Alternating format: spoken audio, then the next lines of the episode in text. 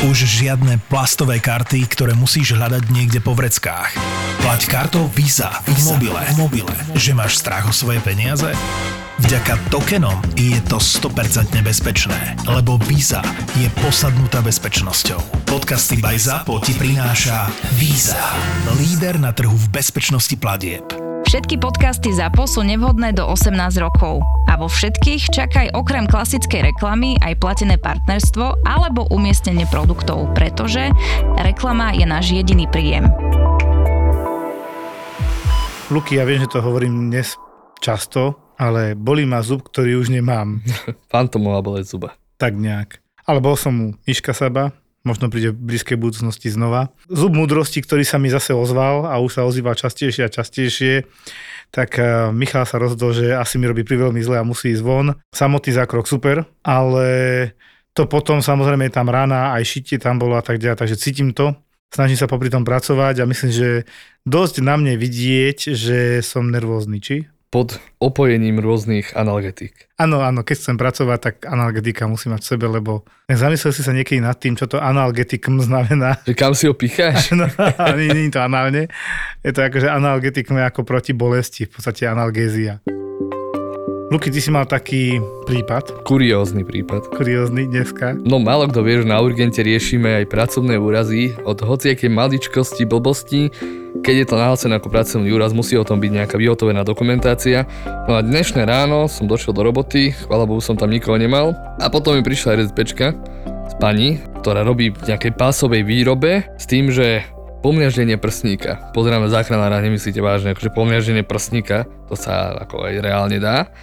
A oni, že áno, áno, prsníka. Hovorí, nie, to musia byť nejaké rebra zlomené, ale na to som zvyknutý, že niekto spadne. Že nie, je sa prosím pekne zasekol prsník v tom páse.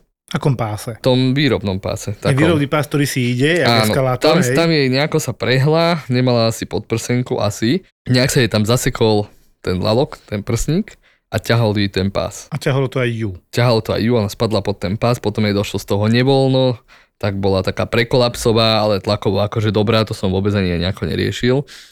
No a pozerám sa na ten prsteník a naozaj vlastne to ťahalo miesto okolo bradavky. Taká elipsa tam bola, úplne, úplne fialová, koža zodratá odtiaľ. Boleť to muselo zrejme. To muselo sakramensky bolieť, no a robím rok, v živote som sa s tým nestretol. Tak jak teraz postupovať? Ja robím 13 rokov a tiež som to ešte nepočúval, nevidel takto. No. No ale ako je to taká kuriozitka, no tak, tak logicky, hej, dal som rengen, či náhodou tam aj rebrá nebudú, lebo tá modrina môže byť iba na povrchu a v skutočnosti sa udrelne si to nepamätá. Rengen čistý, prehmatal som si to, bradavku som stlačil, či náhodou nekrváca, či tam tie dukty, tie vývody miešnej žlazy, ktorá tam zrejme ešte je. hematore, aby sa to potom volalo, či Asi áno, neviem. Asi. Áno, hematore, aby to bola. No, každopádne stlačil som prsník aj bradavky, nič odtiaľ patologicky nevytieklo, naozaj tam bola iba odratá koža. Vydezinfikovali sme to, pozrel som, či niekde inde nie sú nejaké kožné defekty to tam nemala, no tak sme sa, z, bola taká lucidnejšia tá pani, čiže sme sa normálne dohodli, že ja viem, že ste vystrašená, ale kľud, nič zle z toho nie je, hrčky tam nemáte, takže pôjdete normálne po svojej osi k svojmu ginekologovi, nech si on indikuje či už nejakú mamografiu alebo nejaké sono, čiže ultrazvukové vyšetrenie prsníka, že nech to pozrie aj znútra, či je tam všetko v pohode, ale za nás je to pracovný úraz a konečne som použil diagnózu S20, povliaždenie prsníka. Pracovné úrazy kapitola 2? Tentokrát tiež kuriózne. Mal som teraz dvoch pacientov vo veľmi tesnom takom časovom období, ktorí mali veľmi podobné traumy. Väčšinou tie pracovné úrazy sú na rukách a sú to väčšinou nejaké rezné poranenia, lebo tak chlapí... Manuálne pracujúci ľudia. Áno, manuálne pracujúci ľudia, chlapí, ktorí dvíhali ťažké kovy alebo železa, armovniach robia. No a teraz som mal ja to poviem tak, že také kontroverzne trošku, ale pre mňa ten pán bol Ježiško, lebo tak vyzeral, mal, hej? tak mal rany na rukách. Vieš si predstaviť, on niesol nejakú sklenenú tabulu, ktorá sa mu vyšmykla, šmykla mu obyt bez pestia až po ruku a došiel s vystretými rukami do tečka, no úplný Ježiško. Ešte mal aj dlhé vlasy. Čo došiel ako na kríž? Mhm. No a teda hovorím, že ježiš, keď si ďalší samobrách, to som si tak pomyslel, ale nie, nakoniec to bol pracovný úraz, no a ja sa vždy bojím tých rúk, pravdu povedia, s kým sa nepozriem do tej rany, tak som taký celkom nervózny, lebo už veľakrát sme mali, že pracovný úraz, ktorý si myslím, že zašijem za 5 minút, hej, a nakoniec sa s tým píplem hodinu, lebo tam hľadám šlachu. A nedávno som mal pacienta, ktorý mal obrovitánske šťastie v nešťastí, ktorý došiel ako pracovný úraz, že držal v ruke kov, jednou rukou držal flexku, karbobrúsku, tá mm. karbobrúska vycestovala potom kove a na jeho predlakti skončila. No a tento pacient mal takú malinkú reznú ranu na predlakti, na distálnej časti predlaktia, No a kúkam, pohnite mi, vždy skúšam hybnosť, pohnite mi zápestím a v tej rane sa niečo hýbe. A to je buď dobré, alebo zlé znamenie, že sa tej rane niečo hýbe, lebo keby sa nehýbalo, tak je to šlacha, ktorá je preťatá. V tomto prípade tá šlacha bola držala úplne iba na takom vlásku. Šlacha hrubá asi pol centimetra, ktorá vlastne Čiže, ohýba celé zápestie, áno. Tak bola preťatá a iba na vlásku na tom obale šlachovom tam. zápestia áno, na iba obale šlachovom držala. A hovorím, pane Bože, už tou rukou nepohnite ani o milimeter, lebo keď to praskne, tá šlacha skončí, sk- skočí niekde až k lakťu a ja môžem rezať no, celú ruku guma, a loviť ju. Áno, to je gumička na, napnutá. Takže som to tam šil, vysvetloval som mu, prečo je to taký problém, keby to prasklo. Akože on bol taký, že strašne, kedy si práve chcel byť akože zdravotník, tak ho to zaujímalo. Ja si rád pokecam s tými pacientmi, len nech nemyslia na to, čo im robím. No a z tohto jedného zákroku, ak by ste chceli vidieť pohyblivú šlachu po otvorenej rane, máme aj video, Pacient bol taký zlacý, že nám to dovolil nahrať a nájdete ho teda na našom Instagrame doktor ma Filipa Official a na Tolde doktor ma Filipa. Určite si to pozrite, je to zaujímavé. Málo kedy je niečo takto pekne vidieť.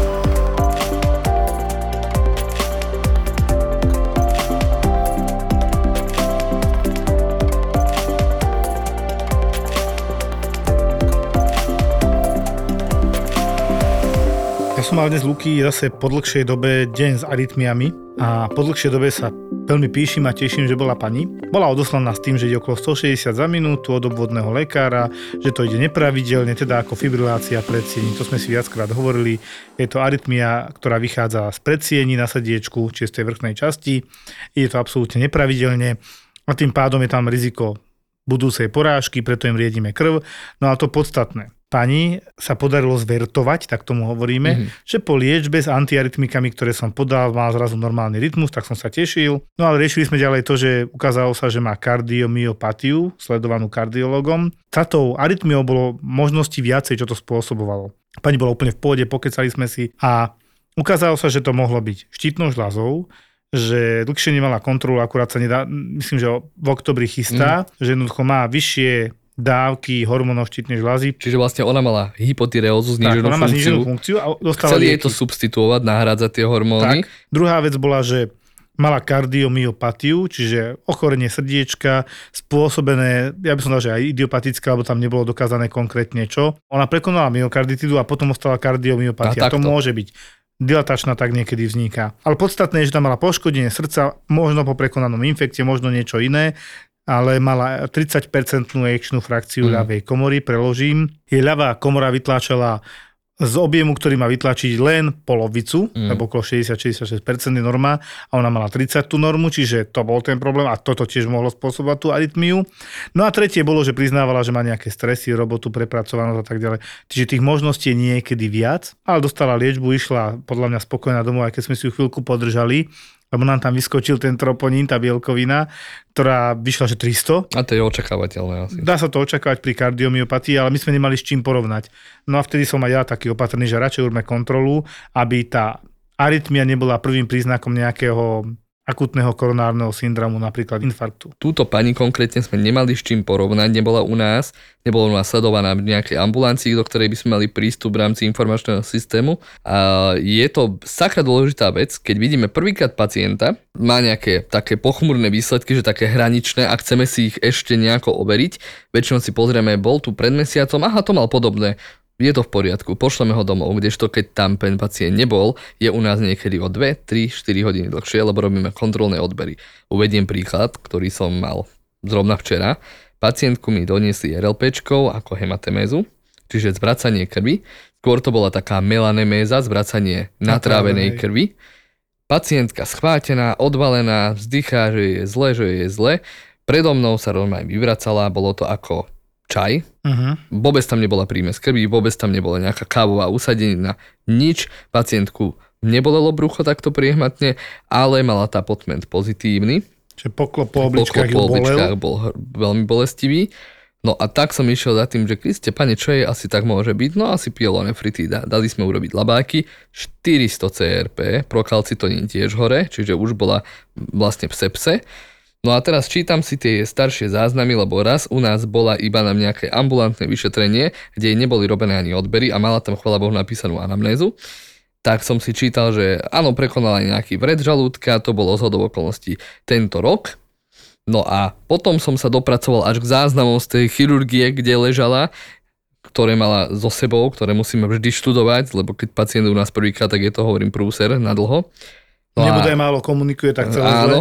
A hemoglobín tam mala 103, u mňa mala hemoglobín 103 a to bol rozdiel 2 mesiace. Tam dostal nejaké krvné konzervy, u mňa sa ten stav absolútne nezmenil, čakal by som dobre, že ten hemoglobín bude možno vyšší, ale mala XY chronických ochorení a chronické ochorenia ako aj zápal, aj sepsa, všetko toto znižuje produkciu červených krviniek, čiže aj červeného krvného farbiva, spôsobuje to inými slovami anémiu. Ďalej, pacientka mal normálny tlak. U človeka, ktorý zvracia krv, budeme čakať, že je nejaký šokový, alebo teda prekolapsový, alebo je plne v šoku. Lebo akutne krváca. Áno, Aha. má nejaký rozvrat a krváca táto pacientka tlakovo výborne, 130 na 90, pulzy trošku vyššie, ale pri tom zápale úplne očakávateľné, že nejakých 90 išla. Saturovala dobre, no len bola taká udýchaná. Tak som povedal, dobre, tak to asi bude nejaký infekt, tak to pôjde na interné. Ja som končil službu, jak som odchádzal, zvoní mi telefón, že vieš tú pacientku, ktorú si dal na interné, hovorím, áno čo, no tak už je na CISke, ako centrálnej idíc ako hemateméza. No a presne toto je to, že just keď ju tam máš 3 hodiny, tak just sa ti nestane, že by ten pacient zvracal krv, mal by si jasný dôkaz o tom, lebo ani tí záchranári nevedeli, že zvracala krv, ona hovorila, že to bolo divné hnedé. A cez konečník bolo tiež nič. Cez konečník nič. Tam by sme čakali zase, že tam bude natrávená krv, čiže melená, taká čierna, kolomažovitá čierna stolica, silne zapáchajúca, nič, lebo to bolo čerstvé krvácanie. Čiže toto sú tie veci, ktorými naozaj nikto neráta. Asi by si v takomto stave nikto na svete nedovolil nejaký lucidnejší lekár, nie nikto na svete, nedovolil pacientku poslať domov s takým veľkým zápalom, takú schvátenú, čiže aj tak mala byť niekde hospitalizovaná. Akurát vzhľadom na to, že jej stav sa vyvíjal v čase, vzhľadom na to, že bola taká schvátená a naozaj ten človek veľmi subjektívne opisuje to, čo sa stalo. Koľkokrát máme alkoholikov, ktorí majú Mallory-Weissov syndrom, čiže majú zmeny aj niečo ako ezofagitý zápal pažeráka, alebo teda odreniny na pažeráku, tak. ktoré zakrvácajú a oni to popisujú, vyvracal som liter krvi, tam v skutočnosti si len grgol a odplul si kúsok niečoho no, malého. to tak zveličia, lebo vidia krv. Jasné, no a presne takto to môže byť aj u tej 80-ročnej pacientky. Takže vždy si my, čo nevidíme, to nemôžeme napísať, my na čo nemáme dôkaz, to nemôžeme zdiagnostikovať, preto keď sa vám niečo nezdá, vy sa pýtajte tých lekárov a lekári by mali medzi sebou asi viac komunikovať z tohto hľadiska, mm. lebo keď je pacientka s viac ako tromi diagnózami chronickými, tak taká má byť niekde sledovaná a má mať aspoň nejaký zvýšený dohľad. Niekedy v minulosti krvácala, dobre, nech je to všade najprv napísané, áno, má potvrdený vred.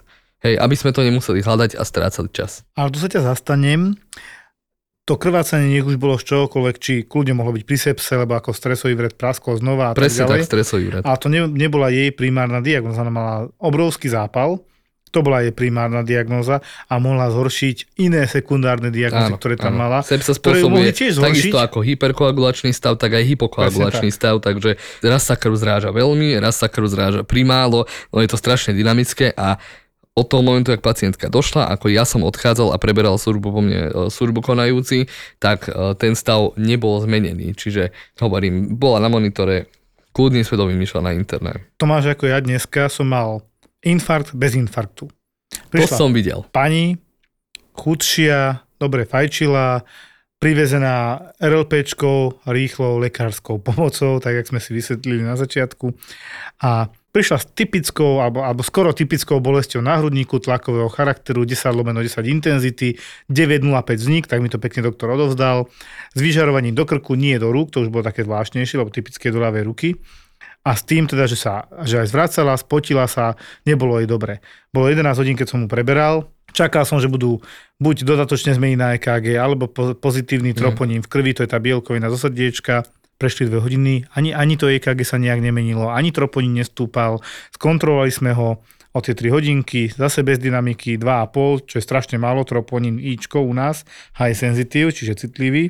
Akože, že čo, ešte sme mohli uvažovať nad nestabilnou angínou pectoris na čím sme uvažovali, bola aj dokonca ponúknutá aj hospitalizácia nakoniec, ktorú teda veľmi nechcela a dohodli sme sa, že ju pošleme kardiologovi s tým, že by sa aj naplánovala selektívna koronarografia, že by bolo vhodné pozrieť tie cievy, lebo tiež hovorila o pozitívnej rodinnej anamnéze, to znamená, že aj jej rodičia mali infarkt, obidvaja, tak sme išli tým smerom. Podstatné je, že prognoza u tých pacientov je u všetkých relatívne rovnaká. Treba tam urobiť tú selektívnu koronarografiu. Preložím napustiť kontrastnou látkou tie tepny vyživujúce srdiečko, aby sme zistili, ktorá z nich je upchatá alebo zúžená, alebo je tam ten vlávajúci mm. trombus, tá zrazenina. Čiže normálne drotikom sa ide cez cievu až k srdcu, kde je odstup srdcových tepien, ale tých, ktoré vyživujú myokard, čiže svalovinu srdca. Tam sa strekne kontrastná látka, pekne sa to zobrazí, kde je zúženie, kde je to odseknuté, kde vôbec nič nie je. Potom sa tam v princípe dostanú vodičom, Mm. Vedia tam dať ten stand, predtým to vyčistia. To, tak. Idú na prefúk, tak im to prefúknú a potom im tam dali strunku. Laicky povedané, takto to nejako prebieha, nebol som pri tom, ale teda tak nás to učili. Mm. On to ešte predtým volali, že perkutánna transluminálna koronárna angioplastika. Hrozné, povedz to 10 krát po sebe. no a dobre, a potom máme ešte stabilnú anginu pectoris. No to je bolesť, ktorá sa v pravidelných intervaloch typicky po námahe objavuje a to znamená, že tam je zúženie, čo ja viem na 80%. Čiže tam trvalé zúženie a keď zaťažíte viac ten sval, tak sa prejaví. Tak, tak. Dobre. A v podstate môže dojsť aj k sekundárnemu infarktu, čo sme sa dávnejšie bavili, že napríklad pri závažnej chudokrvnosti alebo pri vysokom tyreotoxikóze v podstate, keď je naozaj vysoké hormóny štítnej žľazy, tlačia to srdiečko do... Vybičujú. Vybičujú ho a v podstate ako keby ste zabehli 300 metrov naplno, a tak sa to prejaví, gauči, lebo tá dodávka živín a hlavne kyslíka, preto srdce je nedostatočná pri tom zúžení na 80%. Čiže infarkt nevždy znamená, že ten aterosklerotický plát, táto skvornatená tepna praskne a urobí sa tam uzáver. Niekedy to znamená, že je to iba zúženie a okolité faktory to ovplyvňujú. Dobre, bolí ma na hrudníku. Ako zistím, či je to angina pectoris? To zistí lekár, to nezistíš si tak, že keď teba boli na hrudníku, máš si volať prvú pomoc. Dobre, a čo je charakteristické pre anginu pectoris? Angina pectoris sa prejavuje ako ťažká, silná bolesť na hrudníku, ktorú si doteraz nemal, väčšinou tlakového charakteru, na hrudnej kosti, niekedy na celom hrudníku, obvykle vyžaruje do ľavej ruky, niekedy do krku a obvykle je spojená s vegetatívnymi prejavmi, ako je pocit na zvracanie, spotenie sa, prekolapsový stav alebo aj kolaps samotný. Niekedy sa prejaví tým, že pacient je dýchavičný mm-hmm. a máme problém u diabetikov, ktorí nemusia cítiť vôbec bolesť, nakoľko majú neuropatiu, Poškodenie nervov. Tak, nie všetci samozrejme, ale mnohí a ty nevieš predpovedať teraz, či tento pacient cíti tak bolesť, ako by mal cítiť. To znamená, ekvivalent anginy pectoris môže byť aj dýchavičnosť, pocit nedostatku vzduchu. Alebo spotený. Schvátený pacient. Schvátený, hej. Je dosť ťažké to odlišiť z bolesti chrbtice, mnohokrát to mm. vyzerá podobne. A pozor, máme tu ešte aortálne syndromy, naše obľúbené. No, áno, disekcie, dilatácie. Ktoré je tiež niekedy ťažké odlíšiť. To áno, ale tie sa väčšinou prejavujú ako medzi lopatkami, ale keď je pacient úplne odpálený a schvátený, vie to byť úplne podobné ako ten infarkt. Čo ma fascinuje, opakovane mám pacientov, ktorí už aj prekonali infarkt, mali normálne typickú anginu pectoris, vie, ako to vyzerá. A máme dva typy. Sú takí, ktorí z toho dostanú trošku až úzkosť a volajú pomaly za každým a sú takí, ktorí majú opäť druhý infarkt z nejakého dôvodu a čakajú. A ja to neviem pochopiť proste, že jeden si volá sanitku za každým, že aj každý druhý deň a ďalší po pol roku dostane tú bolesť, je horšia pomaly ako predtým, ale nezavolá sanitku. Ale niekedy je to čakanie s bolesťou na hrudníku aj správny postup.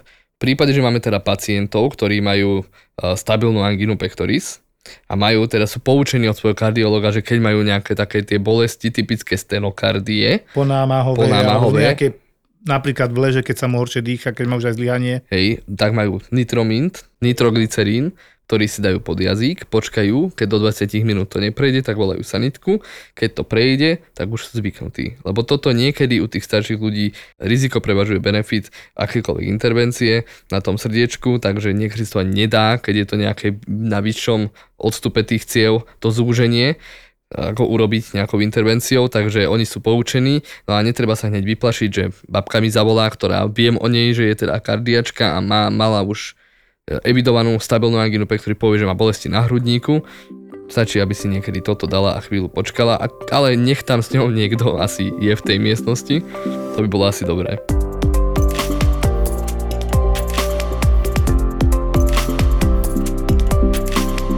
Teraz cez leto, na to, že sme malá nemocnica, u nás zvyknú praxovať medici na rôznych oddeleniach, či už v rámci ošetrovateľskej praxe, alebo ako nejaká letná prax, ktorú oni majú. A mal som pacientku už tak na prelome služieb a samozrejme frajer, mladý lekár, hovorí medikovi, pozri sa, čo mi doniesli za tí záchranári. Pozri sa, však ona má abstiak.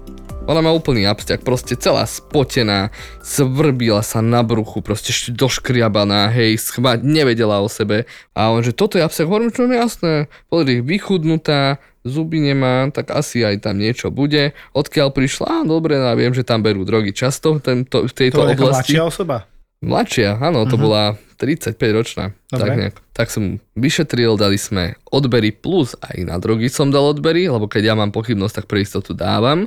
No a klasicky, keď sú bolesti brucha, má mať ten pacient na tým snímku brucha. Čiže odfotíme brucho na rengeni, stojí a pozerám sa na to brucho a kúkam, že ty vole, tam sa mi niečo nezdá. Že niekde okolo pupka mala takú dilatovanú, že rozšírenú takú črevnú slučku a keď ja to vidím, tak ja si to nazvem, že coffee bean sign, čiže príznak kavového zrna. To si nazval ty, ale áno, tak sa to volá. Ja si to tak sám pre seba dobre nazvem. Nie som radiolog, ale robí mi to dobre. No a príznak kavového zrna je typický pre tzv. volvulus, čiže zauzlenie toho čreva. Hm.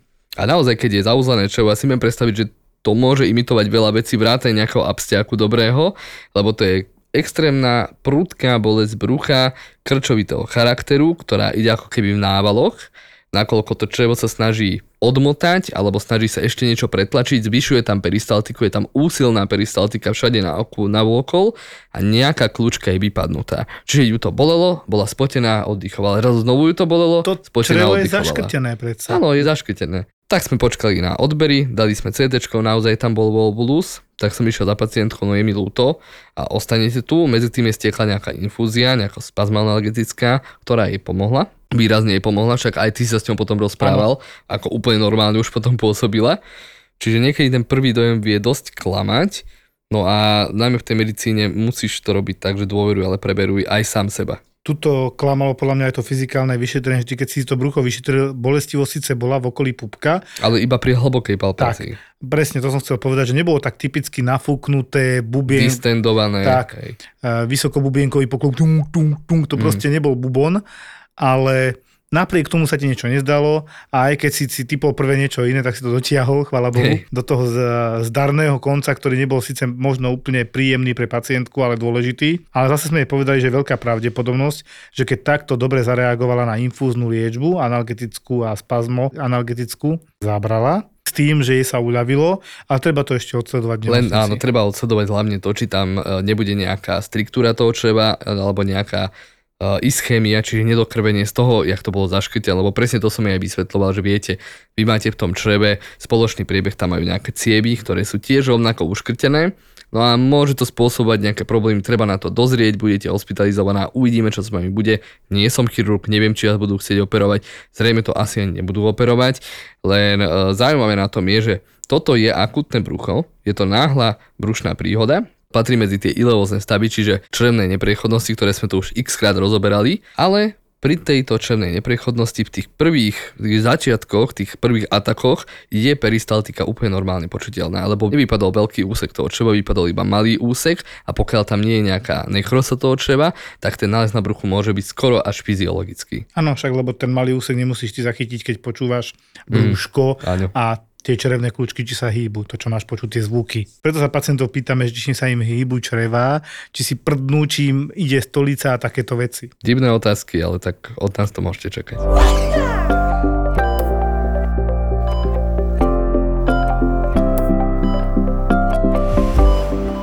Dnes sme po dlhšej dobe zase mali aj agresívnych príbuzných Mhm. A ja sa chcem aj preto k tomu dostať, že zase vysvetliť po dlhšej dobe pojmy s dojmami, čo je čo, lebo evidentne to ľudia naďalej neovládajú. Mne sa zdá, že pred istým časom bolo aj medializované, že jak sú tí ľudia agresívni najmä na tých urgentoch a v ambulanciách lekárov prvého príjmu. Od toho momentu, jak to bolo medializované, každý by čakal, že tí ľudia sa trošku zbadajú. Mm-hmm. Ja som dovtedy fakt, že nemal nejaké väčšie konflikty. Dobre, sem tam som skoro dostal na papulu, ale to, to bolo očakávateľné, keď niekto má 4 promile. Ale teraz chodia ľudia, ktorí sú úplne triezby a už sú proste napaprikovaní. Áno. Že ešte, ešte si im ani nepozdravil a už vidí, že najradšej by ti dal po papuli. a pritom majú len po, pomilené pojmy. To je s prepáčením, ako keby som išiel nadávať úradničke na daňovom úrade za to, že mi neprišli prídavky na deti, pritom to je sociálny úrad, mm-hmm. som len proste na, na zlom mieste. No konkrétne tuto sa stalo to, že boli to dvaja vnúci, vnúk a vnúčka, mladí. Babička, vážne chorá, umierajúca onkologická pacientka s nádorom hrubého čreva poprerastaným v zlom stave. Bola ošetrená niekedy cez víkend, tam bolo jasne napísané, ja som si tú správu čítal, že po dohovore s rodinou prepustená domov, že relatívne stabilizovaná pacientka, napriek tomu, že teda tie čísla boli šeliaké v krvnom obraze a v biochemii a vo všetkých tých parametroch, ale teda, že asi tak som to pochopil, že sa dohodli na tom, že by chceli byť s babkou doma, keď bude umierať. Teda ale prišlo do jeho zrejme dneska, oni zrejme volali sanitku, ktorej sa ale nejakým spôsobom nedočkali, nedostali ju, neviem. Takže prvé, čo bolo, že na mňa vyletel vnuk s vyhrážkami o nejakej likvidácii mojej osoby a nás všetkých a podobne, tak som nakoniec volal aj políciu. To najskôr machroval, že teda nech si ju zavolám, potom zdrhol, keď prišla polícia samozrejme. Klasika. Tak som sa chvíľku bál, že či to nie je nejako zneužitie, ale tak ja som to v dobrom, v ochrane nás všetkých zavolal, lebo naozaj bol veľmi agresívny. Vnúčka zase plakala a babku sme brali donútra, teda, no tam bol problém, že som mi povedal, že nech chvíľočku počkajú, nech si dokončím pacienta na ambulancii a hneď ju zoberiem, no áno, ona vyzerala zle od dverí.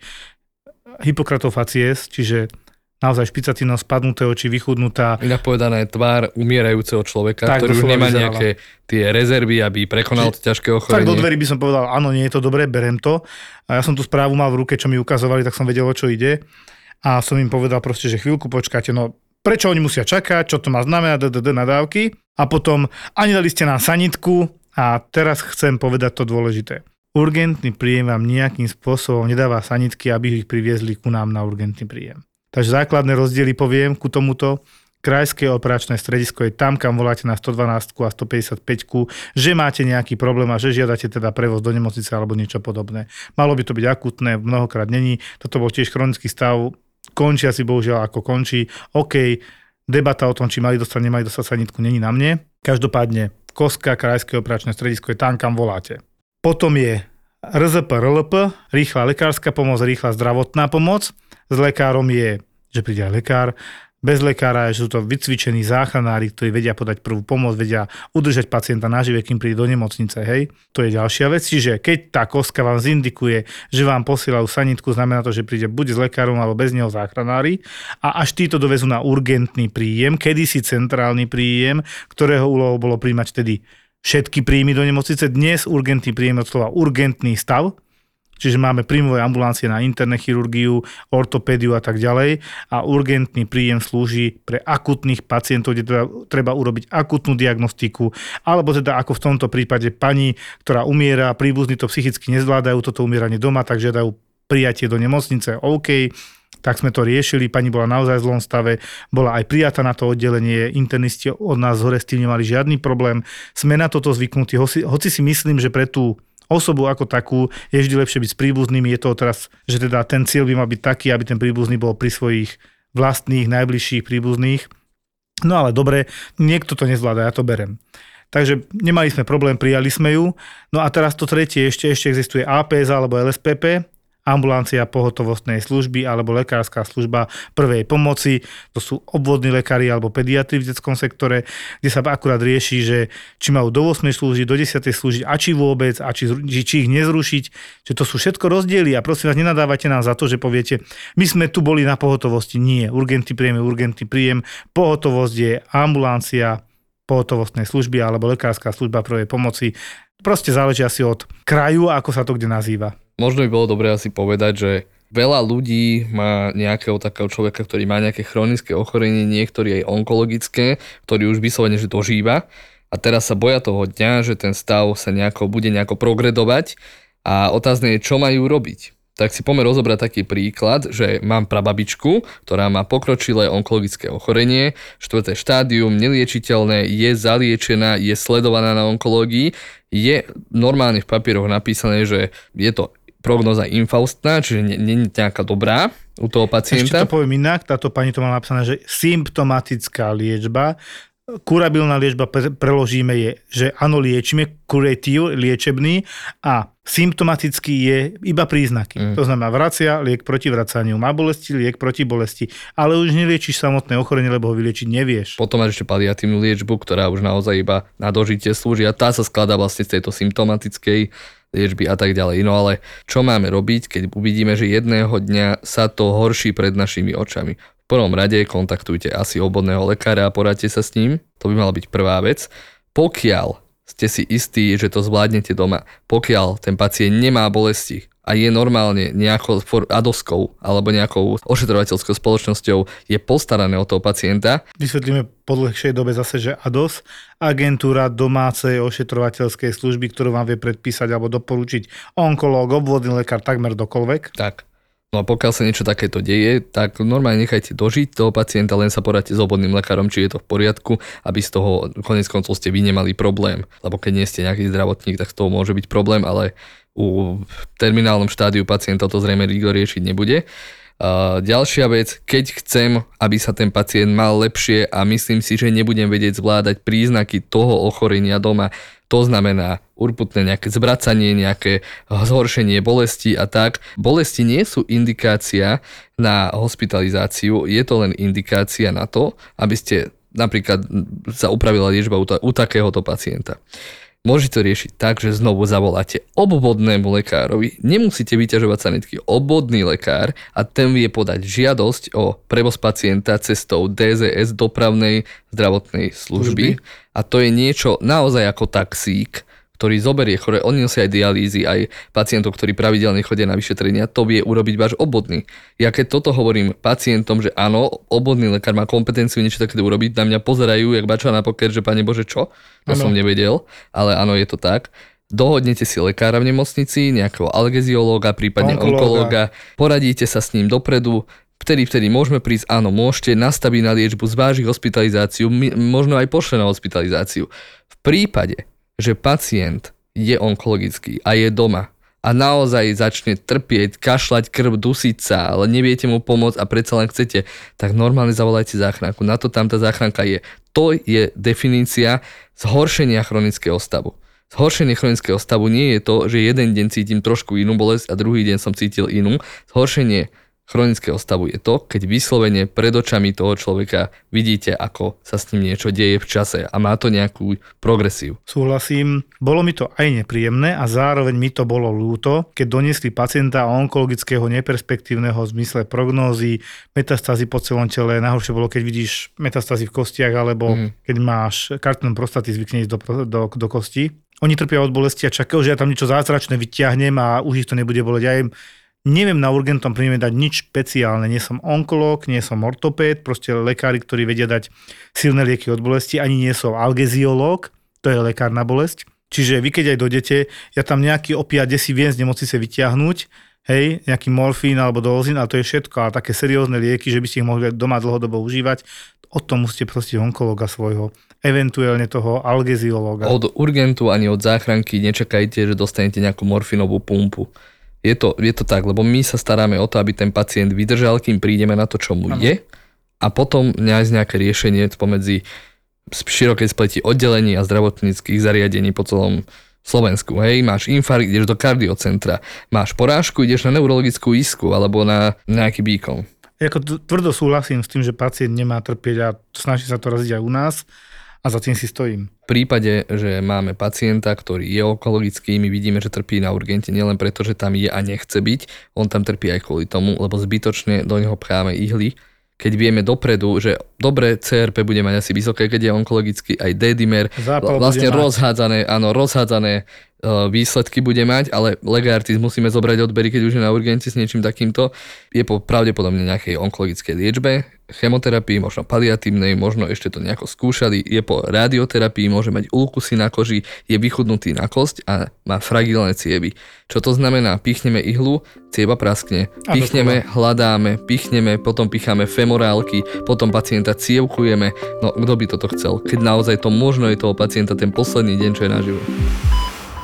Podcast Skupinová terapia ti spolu s psychologom Michalom Bačom pomôže posúvať sa vo svojej práci aj napriek tomu, že pre teba platí.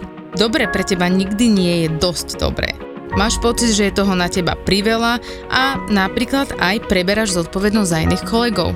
Tak sa rýchlo prihlás na bootcamp venovaný tomu, ako žiť naplno a nevyhorieť. Už 9.9. celý deň v Stupave. Lístky nájdeš v popise epizódy. Tešíme sa na teba. Ahoj! Čau! Zapo. Zábrná v podcastovách.